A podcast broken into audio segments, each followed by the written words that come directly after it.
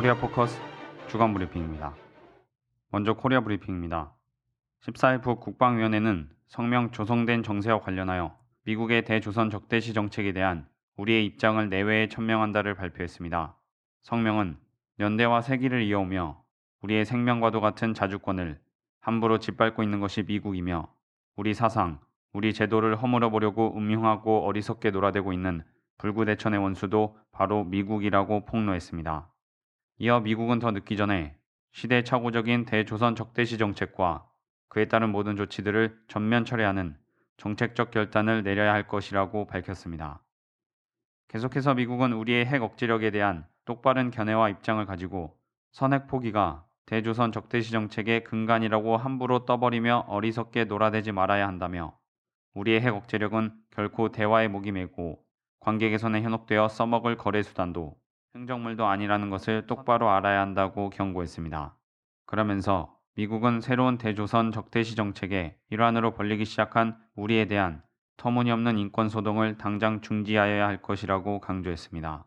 마지막으로 낡아빠진 대조선 적대시 정책을 더 늦기 전에 하루라도 빨리 포기하고 현실적인 새 정책을 수립하는 것이 미국의 국익은 물론 본토의 안전을 담보하는데도 유익할 것이라며 미국은 현실을 냉정하게 판단하고 대세에 부합되는 정책적 결단을 내려야 한다고 덧붙였습니다. 노동신문이 지난달 마두산 혁명 전적지를 강조한 데 이어 전산특맥산 혁명 전적지를 부각했습니다. 13일 노동신문은 전산특맥산 혁명 전적지들을 찾아서를 게재했습니다.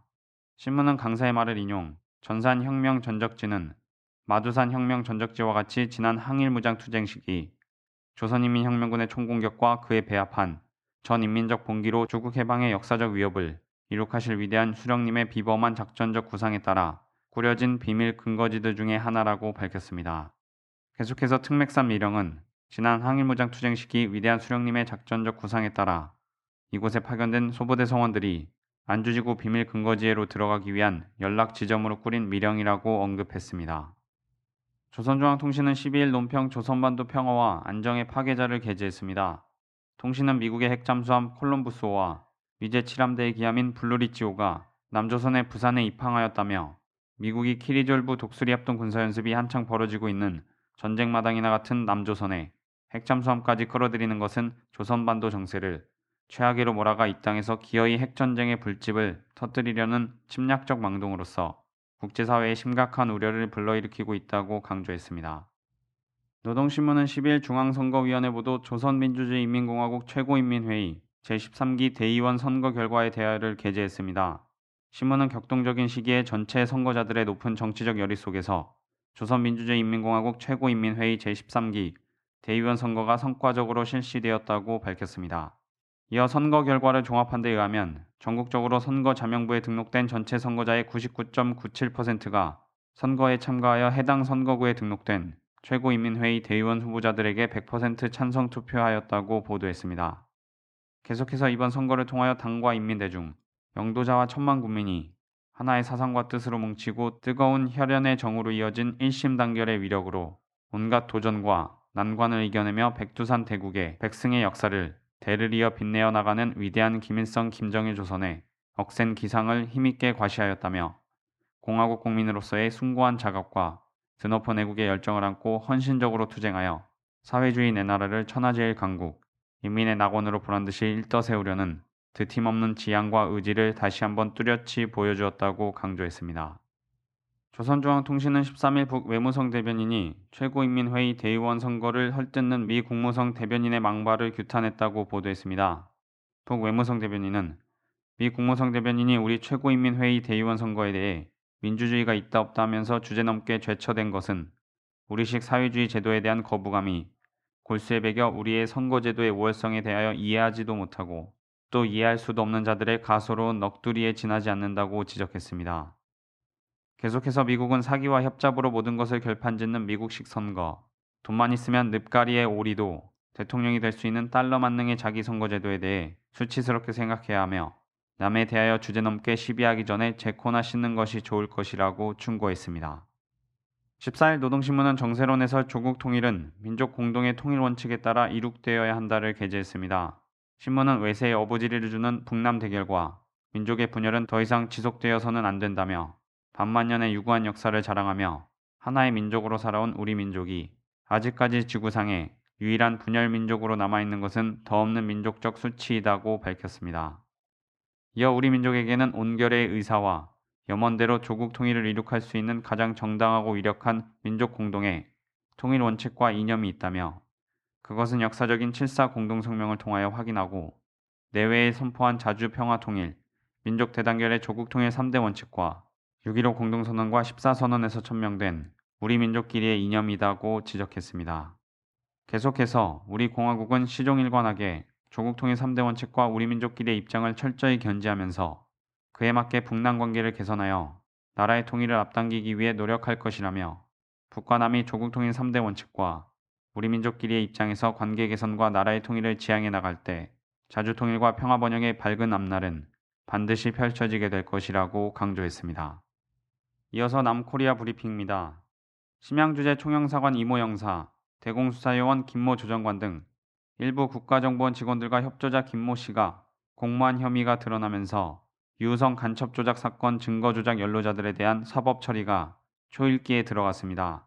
검찰은 자살 시도 과정에서 유서를 통해 싸너 세관 답변서 위조 혐의를 인정한 정보원 외주 조력자 김 씨와 김 씨에게 문서 위조를 지시한 것으로 알려진 정보원 김 조정관에게 사문서 위조 및 위조 사문서 행사 혐의를 적용할 방침입니다.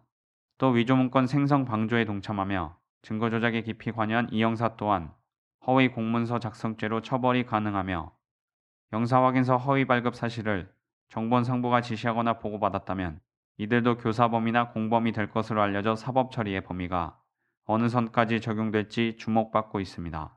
한편 국가보안법상 무고날조 혐의의 적용 여부에 관한 이 조항은 범죄수사 또는 정보의 직무에 종사하는 공무원이나 이를 보조하는 자 또는 이를 지휘하는 자가 직권을 남용해 위증을 하거나 증거를 날조, 인멸, 은닉했을 때 처벌하기 위해 만들어졌습니다. 검찰은 지금까지 수사기관이 이 법을 위반해 처벌받은 전례가 없고 이 법을 적용하면 정보원 직원, 외부 조력자 심지어 해당 증거를 제출한 검사조차 모두 처벌 대상이 되기 때문에 이 법을 적용할지 그 여부를 두고 고심하고 있는 것으로 알려졌습니다. 서울중앙지검 진상수사팀은 화교남매 간첩 조작에 정무원 대공지휘부가 개입한 정황을 포착했습니다. 검찰 수사팀은 이를 토대로 화교남매 간첩 조작이 정보원 대공수사국에 의해 조직적으로 이뤄진 범죄 행위로 보고 대공수사팀장 및 국장 등 정보원 대공수사 지휘부에 대한 사전 구속영장 신청을 검토 중인 것으로 알려졌습니다. 지금까지 드러난 정황을 종합하면 증거 조작에 관련된 대공수사국 직원은 모두 4명이며 이들 중 정보원이 검찰에 건넨 위조 서류 3건에 모두 개입한 이인철 영사는 검찰 1차 소환 조사에서 본부의 지시가 있었음을 자백한 것으로 전해졌습니다. 수사팀은 이 영사가 말한 본부의 실체를 대공수사국 팀장인 A씨로 보고 있으며 이 영사의 직제상 상관으로 근무하다 지난달 정보원으로 복귀한 전 심양 부총 영사 이모 씨도 검찰 수사 대상으로 포함됐습니다. 이모 씨는 정보원 소속으로 간첩 조작의 주무대가 된 심양총 영사관에서 함께 근무하며 본부와 이 영사 사이에 지시 감독을 총괄했을 가능성이 큰 것으로 알려졌습니다. 결국 증거 조작 의혹에서 출발한 검찰의 진상조사는 대공수사국 전체와 상급 지휘 라인에 대한 수사로 확대될 것으로 보입니다. 이 경우 대공수사팀장 A씨뿐만 아니라 대공수사국장과 수사국을 총괄 지휘하는 서천호 2차장까지 수사선상에 오를 것으로 예상되며 여파가 정보원장 남재준에까지 이를 것으로 예상됩니다. 남재준 원장 사퇴 요구가 여당 내에서조차 확산되고 있는 가운데 친박계와 비박계의 계파 갈등 양상으로 번져가고 있어 주목을 끌고 있습니다. 친박계 황우여 새누리당 대표는 혼란을 야기할 수 있는 사전 문책론을 펴기보다는 검찰 수사 결과를 기다린 후 그 책임 소재에 따라 엄격히 책임을 논한다는 게 온당하다는 것이 우리 당의 입장이라며 일부에서 제기하는 남 원장의 사퇴론을 일축했습니다. 하지만 이에 대해 비박계 인사들은 일제히 반발해 남재준 원장의 사퇴를 촉구하고 나섰는데 친이 좌장격으로 꼽히는 이재호 의원은 국정원 신뢰가 추락하고 있는 데다 정부 여당도 국민에게 보여주지 말아야 할 모습만 보이고 있다며 잘못됐다고 생각하면 책임자인 국정원장이 빨리 물러나야 한다고 당 지도부를 향해 직격탄을 날렸습니다. 이 의원은 새누리당이 집권 여당인데 그걸 두고 보자든지 야당의 정치 공세를 하지 말라든지 정쟁이 이용하지 말라고 몰고 나가면 그야말로 증거를 조작했던 사람들을 비호하는 것밖에 안 되는 것이라고 비판했습니다. 또 친이계 당 지도부인 심재철 최고위원도 최고 중진연석회의에서 국정원의 존재 이유인 대공수사 정보 역량이 고작 조작된 증거나 갖고 있을 정도뿐이라니 커다란 충격이라며 법원에 제출하는 증거가 위조됐다는 사실은 법질서는 물론 국정원에 대한 근본적 신뢰를 허무는 것이며 증거 조작 의혹에서 조작 은폐 의혹까지 제기되는 어처구니없는 실정이라고 말했습니다. 한편 조선일보는 지난 3월 10일자 남재준 국정원장이 책임져야 한다라는 사설을 통해 화교남매 간첩 사건에서 발생한 서류 위조에 대해 남재준 책임론을 주장하고 나섰고, 이에 대해 변희재, 조갑제 등의 보수 논객들이 조선일보를 강하게 비판하며 보수 진영의 갈등이 증폭되고 있습니다. 대법원 3부 주심 민일영 대법관은 13일 고 노무현 대통령의 차명 계좌가 있었다는 발언을 해 명예훼손 등의 혐의로 기소된 조현호 전 경찰청장에 대한 상고심에서 징역 8개월을 선고한 원심을 확정했습니다. 조현호는 2010년 3월 서울경찰청 기동단 팀장 398명을 상대로 한 강연에서 노 전 대통령이 뛰어내린 바로 전날 10만원권 수표가 입금된 거액의 차명 계좌가 발견됐지 않습니까? 그것 때문에 뛰어내린 겁니다. 라고 말해 공공연하게 허위 사실을 유포, 노 전 대통령과 부인 권양숙 여사의 명예를 훼손한 혐의로 기소됐습니다. 그는 1심에서 징역 10개월을 선고받고 법정 구속됐다가 보석으로 풀려난 후 항소심 재판을 받았고, 항소심에서 징역 8개월을 선고받아 다시 구속 수감됐습니다. 이번 사건의 쟁점은 노 전 대통령이 사망하기 직전 거액의 차명 계좌가 발견됐다는 조현호 발언의 허위 사실과 그가 허위 사실이라는 인식을 갖고 있었는지 여부입니다. 이에 대해 1, 2심 재판부는 조현호가 차명 계좌에 관한 정보를 들었다고 지목한 인사가 그런 얘기를 한 적 없다며 부인하고, 조현호도 발언 내용의 진위를 확인한 사실이 없는 점 등을 토대로 명예훼손이 인정된다고 판단했으며 대법원도 원심 결론을 받아들였습니다. 김상곤 전 경기도 교육감이 12일 경기도지사 출마를 선언하며 무상 대중교통을 복지정책의 핵심으로 제시했습니다. 김 전 교육감은 출마 선언문을 통해 버스 완전 공영제를 단계적으로 실시해 무상 대중교통의 첫걸음을 떼겠다며 5년 전 무상급식을 시작할 때 많은 우려가 있었고 심지어 비웃기까지 했지만 무상급식은 들불처럼 전국으로 번져나갔고 이제 보편적 복지는 시대 정신이 됐다고 말했습니다. 또 김상곤 표 복지정책을 무상급식에서 무상대중교통으로 확대하겠다는 의지를 밝히며 김 전 교육감의 측근은 무상대중교통은 무상급식에서 따온 새로운 개념이라며 보편적 복지의 확대로 해석할 수 있다. 각종 조사를 보면 경기도에서 교통 문제가 가장 심각하다. 민간에서 대중교통 노선을 자신들의 입맛에 맞게 정해 교통난을 부채질한 만큼 무상대중교통 제도를 도입해 공공이 운영하면 이를 바로잡을 수 있다고 말했습니다. 무상대중교통도 무상급식과 마찬가지로 재원 마련이 선결돼야 하는 만큼 김 전 교육감은 지역별 노선별로 버스 완전 공영제를 단계적으로 도입하는 구체적 방안을 내놓을 예정입니다. 여야가 기초연금 정상지급의 마지노선인 10일을 넘긴 가운데 11일 국회 보건복지위원회를 다시 열어 추가 논의를 진행했으나 여야 간 이견으로 오는 7월부터 기초연금 지급이 사실상 어려워졌습니다. 정부가 7월부터 기초연금을 지급하겠다는 계획을 지키기 위해선 늦어도 10일까지 협상을 타결해야 했지만 이는 끝내 이루어지지 않았습니다. 민주당 한정희 대변인은 국회 브리핑에서 새누리당이 기초연금법 처리 마감 기한이 지나간다고 야단 법석을 떨고 있지만 정작 여당 원내대표는 지구 반대편에 가 있다고 꼬집었습니다. 또한 7월 기초연금 지급 마감 기한이 10일이라면서도 박근혜 대통령은 지난 7일 최경환 원내대표를 대통령 특사 자격으로 칠레 대통령 취임식에 보냈다고 하니 기초연금법 처리가 시급하지 않다고 판단한 것 같다며 비판했습니다. 이어 새누리당 윤상현 수석부 대표가 오늘 거대 야당의 무한 권력에 기초연금이 발목 잡혔다고 했는데 약속을 저버리고 어떻게든 작게 드리려 애쓰는 의지없는 여당 스스로를 사퇴해야 하지 않냐며 박근혜 정부의 기초연금 지급 노력에 진정성에 의문이 간다고 말했습니다. 민주노총, 한국노총 등 양대 노총 공대위는 10일 오전 10시 서울 서초구 대검찰청 앞에서 기자회견을 열고 묻지마식 정권사업 추진으로 공공기관을 빚더미에 앉히고 국민경제를 파탄위기로 몰아넣은 이명박 전 대통령과 현오석 부총리 등 부채 오적을 고발한다고 밝혔습니다.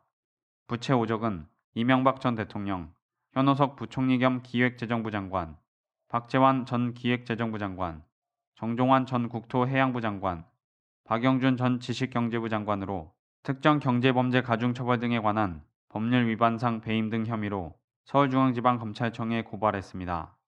공대인은 493조 공공기관 부채 중 이명박 새누리당 정권 5년 동안 증가한 부채는 무려 203조에 달한다면서 이명박 정부와 주요 장차관들이 강요하지 않았다면 상당한 부분이 아예 발생하지 않았을 것이라는 점이 명확하다고 비판했습니다.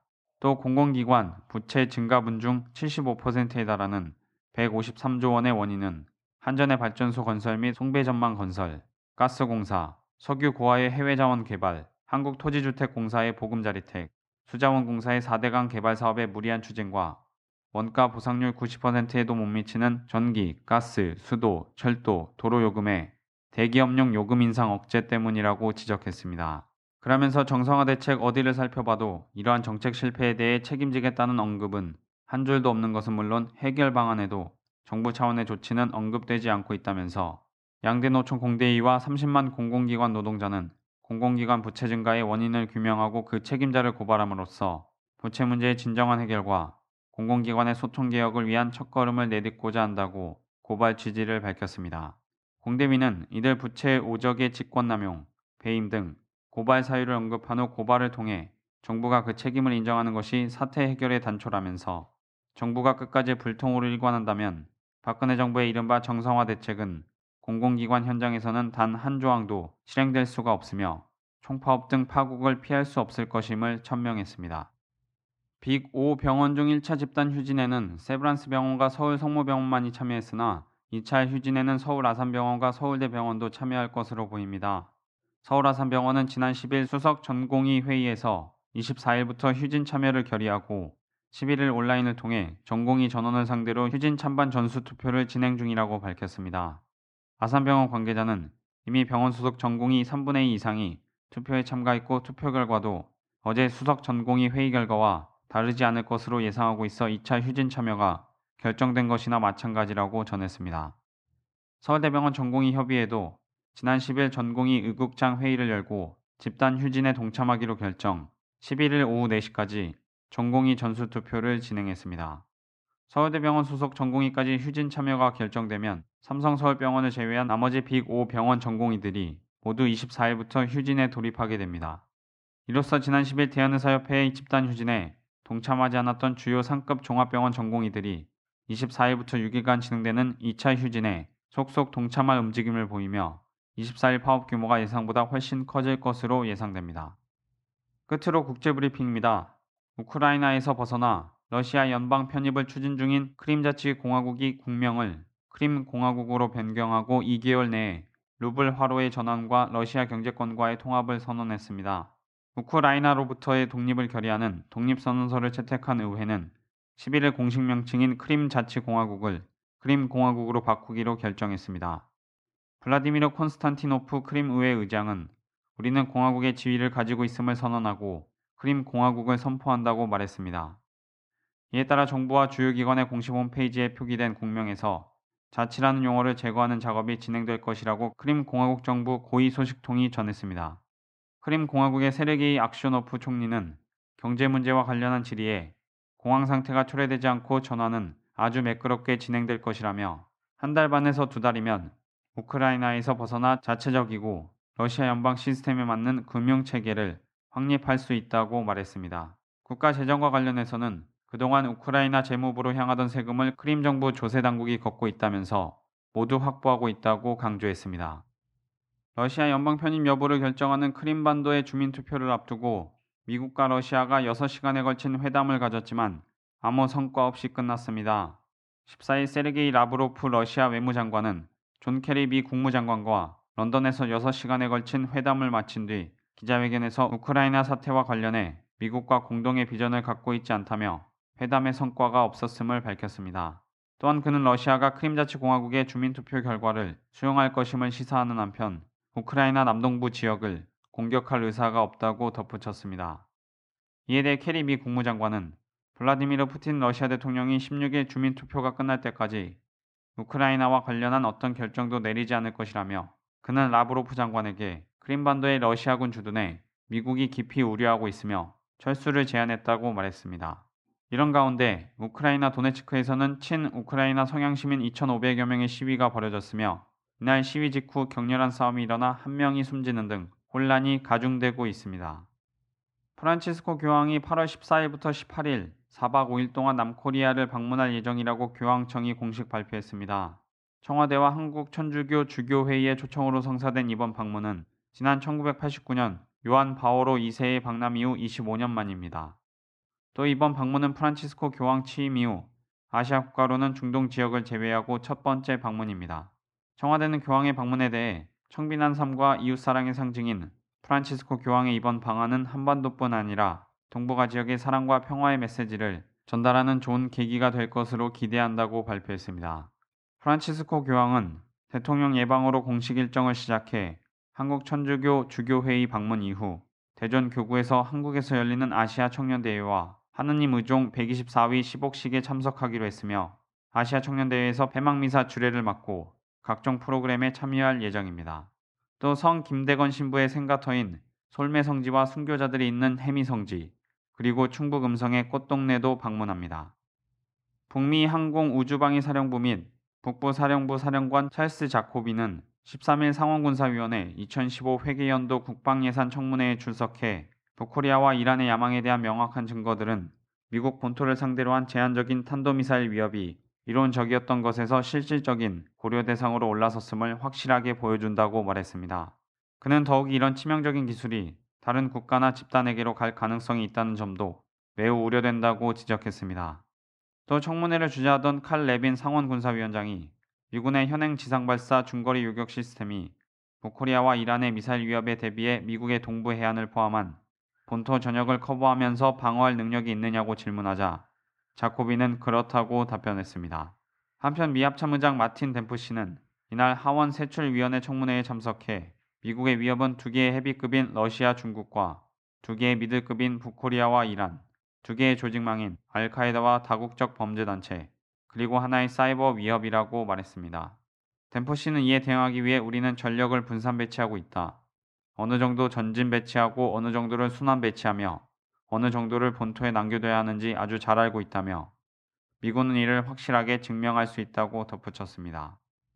미 육군 참모총장 레이먼드 오디어노는 13일 워싱턴 DC 전략국제문제연구소에서 한 강연에서 미래에 일어날 수 있는 긴급 상황 가운데 가장 위험한 것은 무엇이냐는 질문에 코리아 반도에서의 전쟁은 믿을 수 없을 만큼 어려울 것이다. 만일 코리아 반도에서 싸워야 한다면 그것은 극도로 위험한 일이라고 답변했습니다. 이어 솔직하게 말하면 중동에서건 태평양에서건 우리가 수행해야 할 어떤 작전도 쉽지는 않다. 어디에서건 전쟁이나 전투는 아주 어렵다고 강조했습니다. 오디어노는 미리 대비하고 준비하지 않으면 그 짐이 공군이나 해병대 어깨에 떨어진다. 따라서 사상자를 내지 않으려면 그런 긴급 사태에 대응할 수 있도록 준비해야 한다며 이런 상황을 가능한 한 예방하고자 확실한 조치를 하려는 것이라고 덧붙였습니다. 코리아포커스 주간브리핑이었습니다.